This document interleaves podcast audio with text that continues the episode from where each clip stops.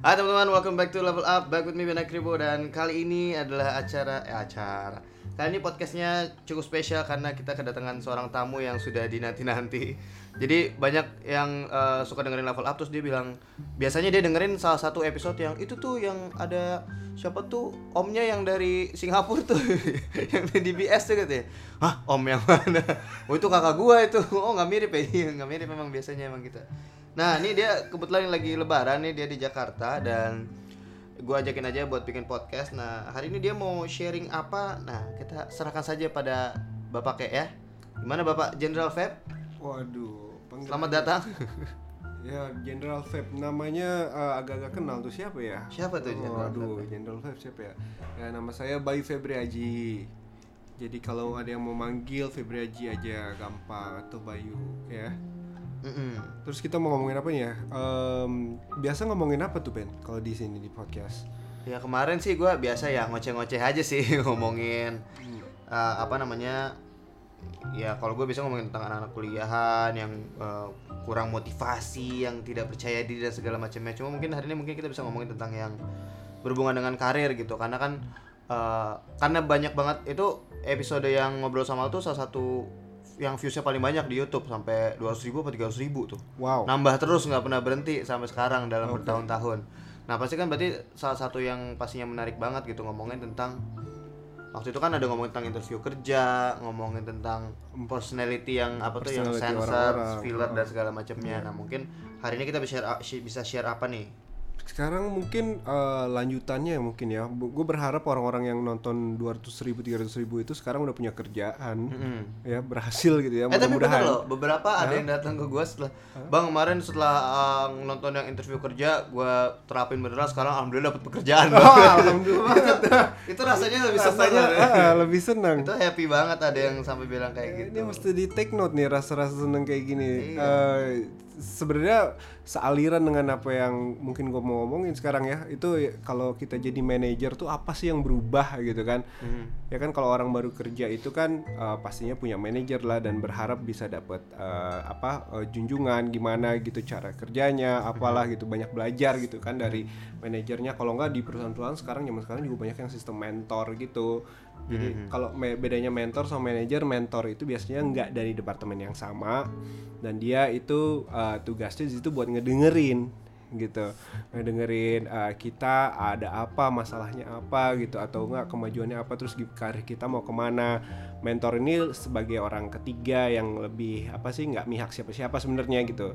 Cuman lebih pengen nge-coach orangnya aja staffnya supaya bisa lebih sukses di karirnya gitu. Kalau manajer tadi biasanya kalau manajer kalau manajer itu punya personal stake istilahnya. Jadi punya em, apa ngajarin lu sesuatu supaya departemennya lebih sukses Oh, atau iya, iya. gimana. Emang udah ada tujuannya gitu loh. Sedangkan kalau mentor itu bener-bener nggak ada cuma pengen emang ngajarin ngedengerin aja nge-coach lah gitu ya? Heeh.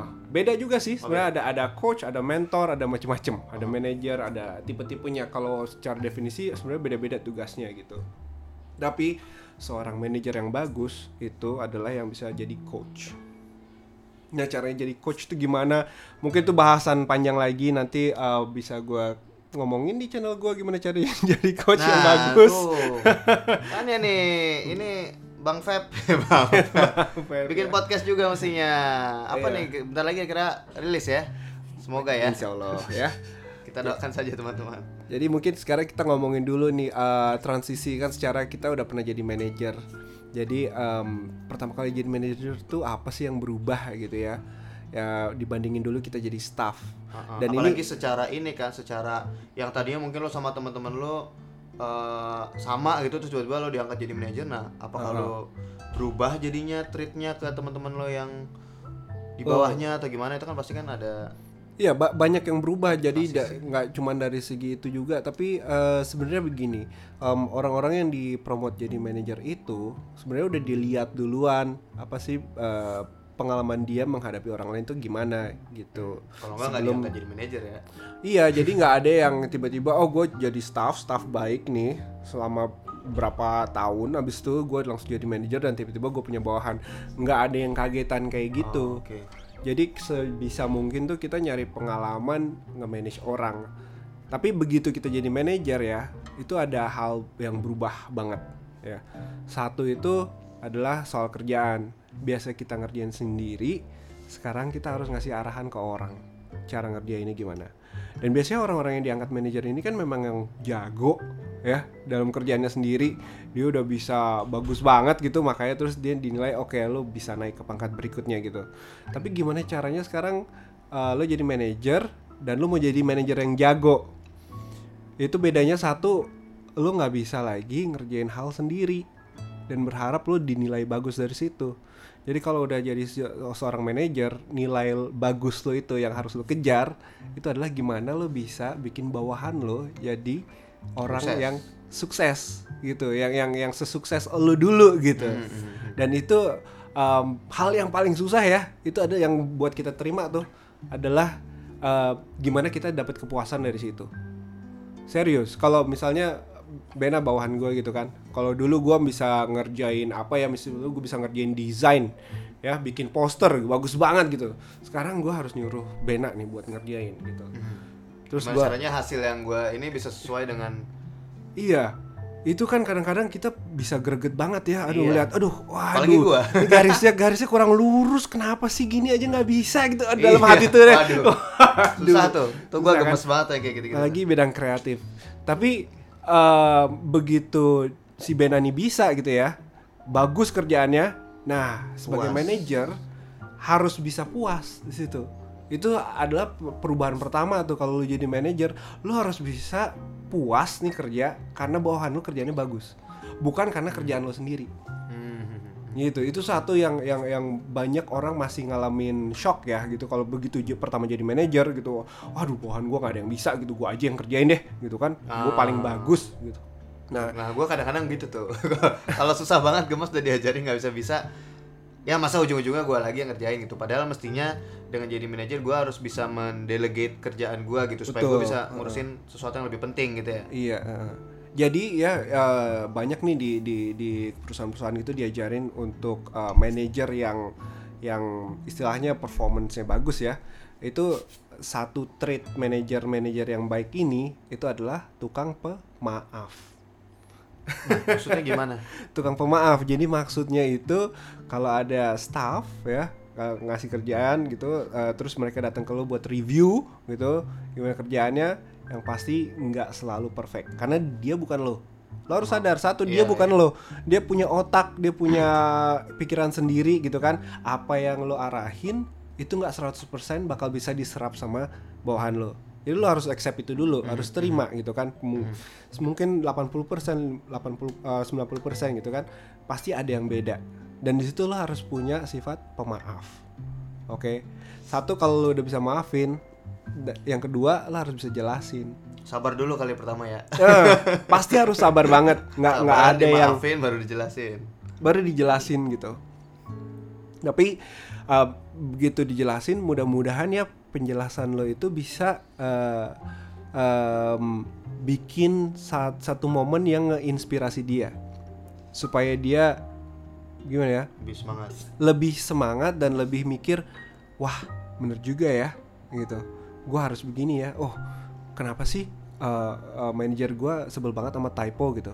Terus lo sebagai manajer bisa jelasin kita mungkin bikin poster biasa tapi posternya nanti bakal ada di setiap MRT billboard Jakarta gitu, gitu di iya, billboard iya. besar-besar. Masa typo? Gitu. Kalau ada typo satu aja, pesan yang tadinya kita mau kasih ke publik jadi totally out of konteks karena ada typo orang cuma ngeliat typonya itu aja gitu ah, iya. ya kan misalnya gitu jadi ah. jadi ngasih penjelasan yang bener-bener kenapa sih gitu kok kita nih bukan petty istilahnya bukan se apa uh, uh, apa ya perfeksionis gitu harus ini. Tapi ada makna gitu kenapa kita harus perfect di dalam sebuah desain misalnya gitu. Jadi dijelasinnya dengan sifat yang um, uh, dengan dengan alasan yang lebih gimana ya lebih makro gitu bukan as alasan personal gitu. Karena whatever we do kenapa kita bagus di kerjaan kita? Karena kita selalu mikirin customernya. Gimana sih ntar bisa diliatin di customer gitu? Apa sih yang bakal dirasain orang gitu dengan kerjaan kita gitu kan? Memposisikan diri lah menjadi iya diposisikan diri. Iya. jadi itu yang harus bisa di training. Um, terus satu hal lagi ya, sebenarnya ini ini ini trik terbaru gua. Oke, jadi gua kasih tahu nih trik rahasia gua ya. Kalau uh, kebetulan kan bawahan gua udah lumayan banyak sekarang ya, ada sekitar 14 orang gitu. Dan dan banyak banget sehari harinya gua didatengin orang untuk review gitu sampai mereka kayak ngantri gitu biasanya ya ngantri. Terus gue bilang oh ntar buka apa toko tutup nih. Toko tutup jam 5 kalau lu belum datang jam 5 gue nggak bisa review gitu kan. Mereka ngantri. Tapi ya se selama ini karena bidangnya beberapa ada yang kreatif itu um, kalau gua nge-review ya itu biasanya gua ngelihat dari tampang mereka dulu loh. Pas Gimana mereka datang ke gua. Jadi udah kelihatan gitu ya kalau apalagi soal desain ya. Cara mereka datang ke gua. Jadi ada yang gini misalnya gua kasih contoh satu nih datang ke gua gitu. Um, Bayu um, ini uh, desain yang buat besok gini bentuknya kayak gini robotnya begini-gini gitu. Dibilang oke okay. hmm kurang pede kayaknya. gimana ya, ya. Udah dari suaranya aja udah kedengeran gitu ya. Iya. uh, cara dibandingin sama yang ada satu lagi nih datang Bayu ini gue udah ngerjain ya. Ini kau, kau lihat deh kayak punya dua desain nih gitu. Yang satu begini yang satu begini gitu. Dari suaranya aja udah beda. Ini baru di podcast ya ya kan? Gimana kalau kita ngelihat orang yang langsung? Dari cara dia ngomongnya itu gue selalu bilang um, you know what? Karena staffnya bahasa Inggris you know what? Um, I don't need, even actually need to see your work. Just seeing you presenting it to me I already know it's a good design. Gue bilang gitu. Dan benar. Senyum senyum habis itu dia. Benar. Iya. benar. Is- setelah itu ya dia nggak ke gue kalau dia belum ngerasa kayak gitu. Ah iya iya, iya. bener jadi nggak ada yang istilahnya dia setengah hati ngerjain terus dia ke gue buat review gitu. Percuma aja karena bakal gue tolak gitu? Ya kan? Tapi dari itu dia udah tahu oh kalau dia ngerasain it's really good design. Oke gue harus kasih lihat Bayu gitu. Nah jadi sebenarnya kalau kita sebagai manajer tuh harus bisa ngelihat juga gitu. Eh, kebanyakan kerjaan kita tuh bakal ngecek gitu ke ke kerjaan bawaan kita kan. Review, review. review gitu. Kalau dari cara mereka nge-present aja itu udah kayak gitu ya lu nggak usah lihat kerjaannya lu bisa percaya banget they did it with a full heart gitu dengan se, se- the best that they can do ya kan? Ya akhirnya lu tinggal terima dan bener gitu. Terus ada lagi bawahan yang lain gitu kan em, apa bi- bilang oh Bayu gua- saya mau ini nih ngasih lihat kamu nih yang kerjaan kemarin gini gini gini. Oh masa yakin? Nggak mau dicek sendiri dulu gitu kan. Ah kenapa sih lu gaya-gaya banget sih? Gini-gini banget gitu kan. Terus ah, ternyata dia dia dia ini apa dia emang udah agak senior juga gitu. Terus dia kayak kurang percaya gitu sama metode gua gitu kan. dia dia juga manajer ya. Uh, tapi terus dia gue suruh pergi deh ke training gitu. Ada training sebagai manajer yang bagus. Karena tahun ini kemungkinan dia dia performanya bagus dia masuk apa uh, training khusus ya untuk manajer yang performanya bagus. Terus dia keluar dari situ wah Bayu gue tahu kenapa lu suka gitu sekarang. Gue diajarinnya begitu juga men katanya. Iya bener ya metodenya bisa loh. Gini metodenya berhasil katanya. Jadi jadi sekarang dia eh, tahu banget dia ngerti gitu alasannya gimana. Dan dan sama aja gue ngejelasin ke dia kenapa metode kayak gitu dengan nyuruh dia training. Karena gue dap ini juga dapet dari training yang bagus gitu.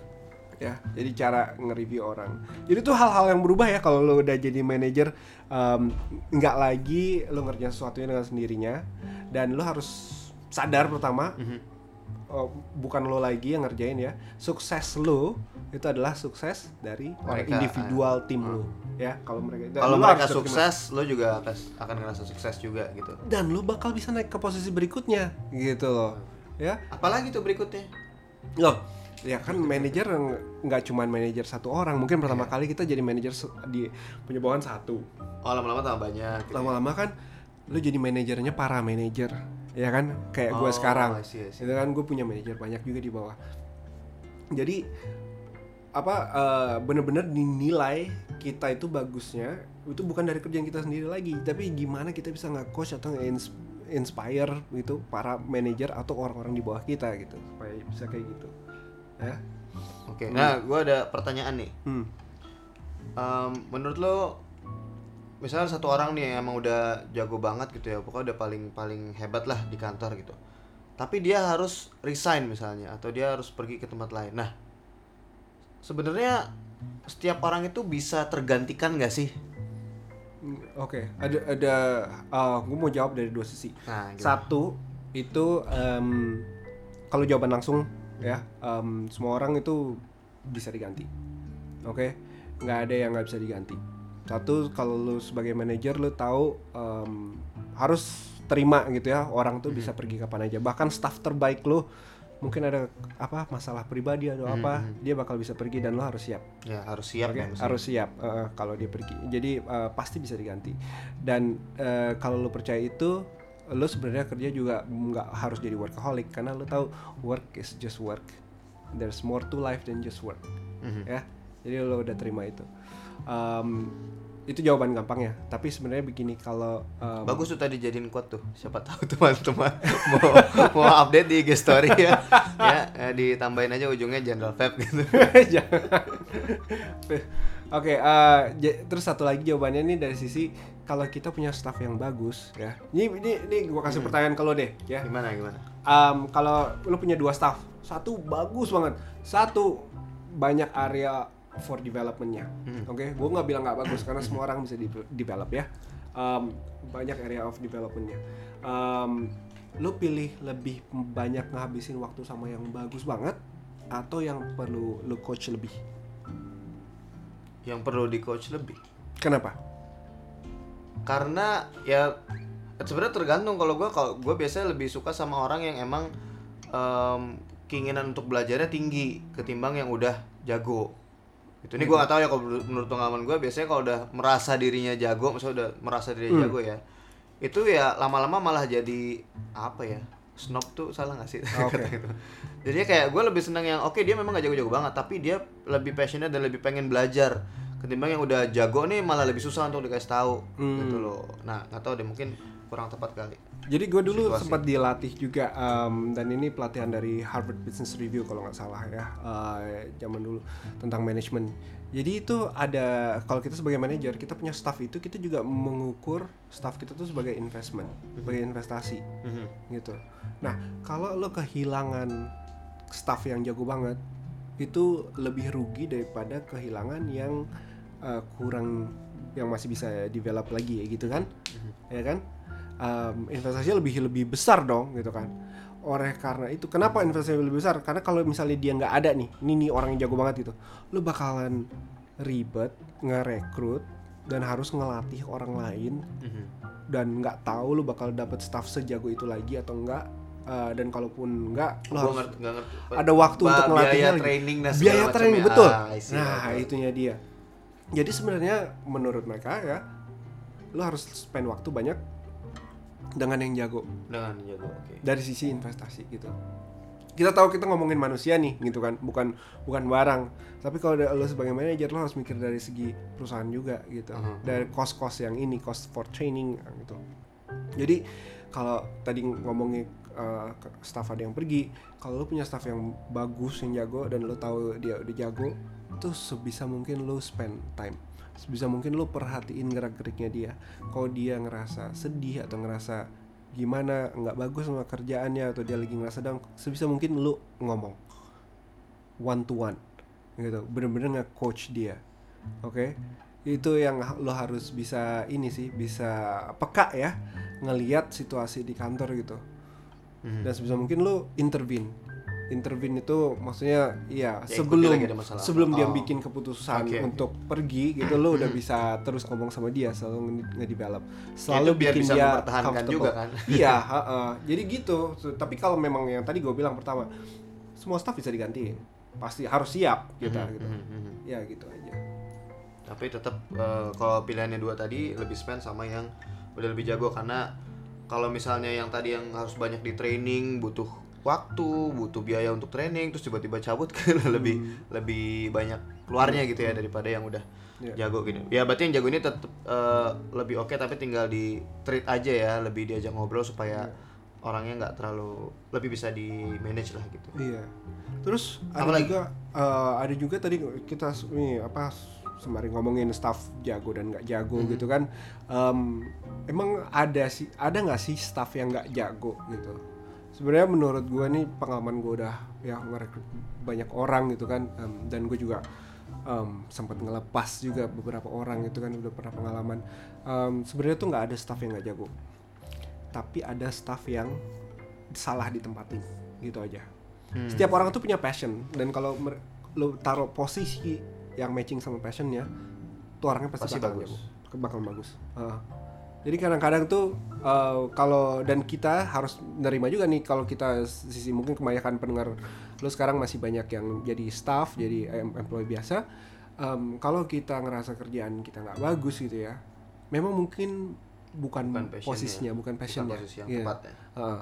dan kalau manajer lo baik mungkin bisa ngomong sama manajernya gimana saya bisa nggak dikasih kerjaan yang kayak gini gitu ya karena kita sebagai manajer tuh sebenarnya kalau manajer emang serius ya mau mau ngebagusin timnya itu em, pasti bisa ngebagi milah-milah kerjaan supaya yang bentuknya kayak sama gitu itu di kerjain sama satu orang gitu yang yang tahu dia bak- suka banget dan satu lagi itu sama yang lain gitu. Dan itu makanya kalau kita ngerekrut ya uh, kita jadi manajer nih kalau interview kita nggak selalu milih yang kita suka kita harus mikirin mikirin kerjaan kita tuh di kantor ada apa aja. Dan mana sih yang kira-kira bakal suka sama kerjaannya gitu. Hmm. gitu. Jadi misalnya gini lu bidang kreatif nih tapi ada bidang adminnya juga. Mhm. ya kan? Ada yang harus ngerjain apa sih keuangan lah Excel gitu. Iya, bisa. begitu lo interview lo pasti bakal tertarik sama yang kreatif juga yang sama dengan lo gitu kan? Yang yang bisa didesain gitu.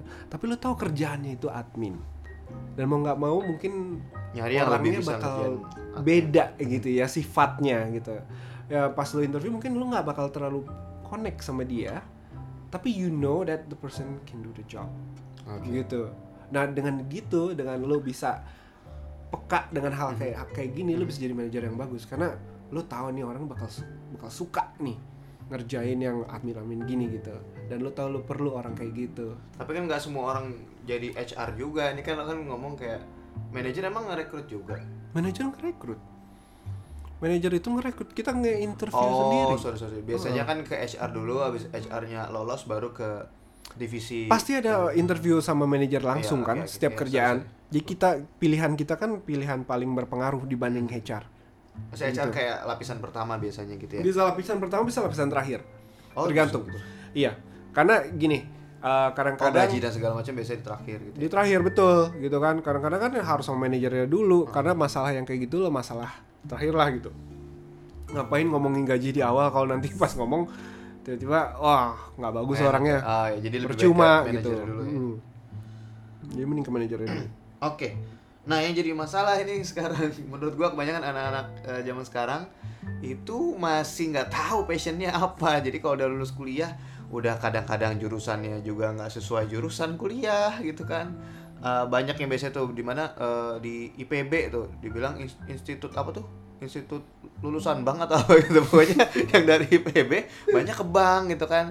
Di BINUS nggak semuanya IT tiba-tiba jadi apa gitu kan itu sekarang sangat umum sekali ya kuliahnya nggak sesuai dengan apa dia apa eh, kerjaannya. Nah berarti ini salah satu note yang penting juga di obrolan kali ini Eh, ada baiknya kalian misalnya mungkin sekarang masih sekolah atau masih baru mulai kuliah itu pastiin banget kalian udah tahu passionnya apa dan jurusannya kalau bisa jangan sampai salah jurusan kuliah. Jadi pas kalian nanti masuk eh, ke dunia kerja udah bisa tahu nih mau apply ke mana yang memang kalian udah sepenuh hati eh, seneng ngerjain hal itu gitu. Karena kalau misalnya salah posisi kayak tadi bisa jadi malah malah apa namanya ya- itu tadi nggak nggak sepenuh hati ngerjain kerjaannya. Gitu ya. Oke udah nih ya. Kita bahas yang lain lagi aja ya. Oke. Oke thank you banget bang General Feb sudah sharing-sharing di sini dan semoga uh, teman-teman bisa dapetin manfaatnya. Dan kalau ada yang mau follow General Feb bisa at General FEB General Feb dan kalau ada pertanyaan juga buat di podcast berikutnya bisa DM gue di @benakribo atau kirim email ke benakribo@gmail.com and Twitter aja. Twitter juga boleh. Twitternya apa? Febri Aji. Febri Ajie ya. Iya. Febri Ajie Febri Aji. Ada E nya di belakang. Dan ya. Oke kira-kira gitu aja. Thank you buat semua yang udah dengerin. And see you guys in the next level up podcast. Bye bye Bye.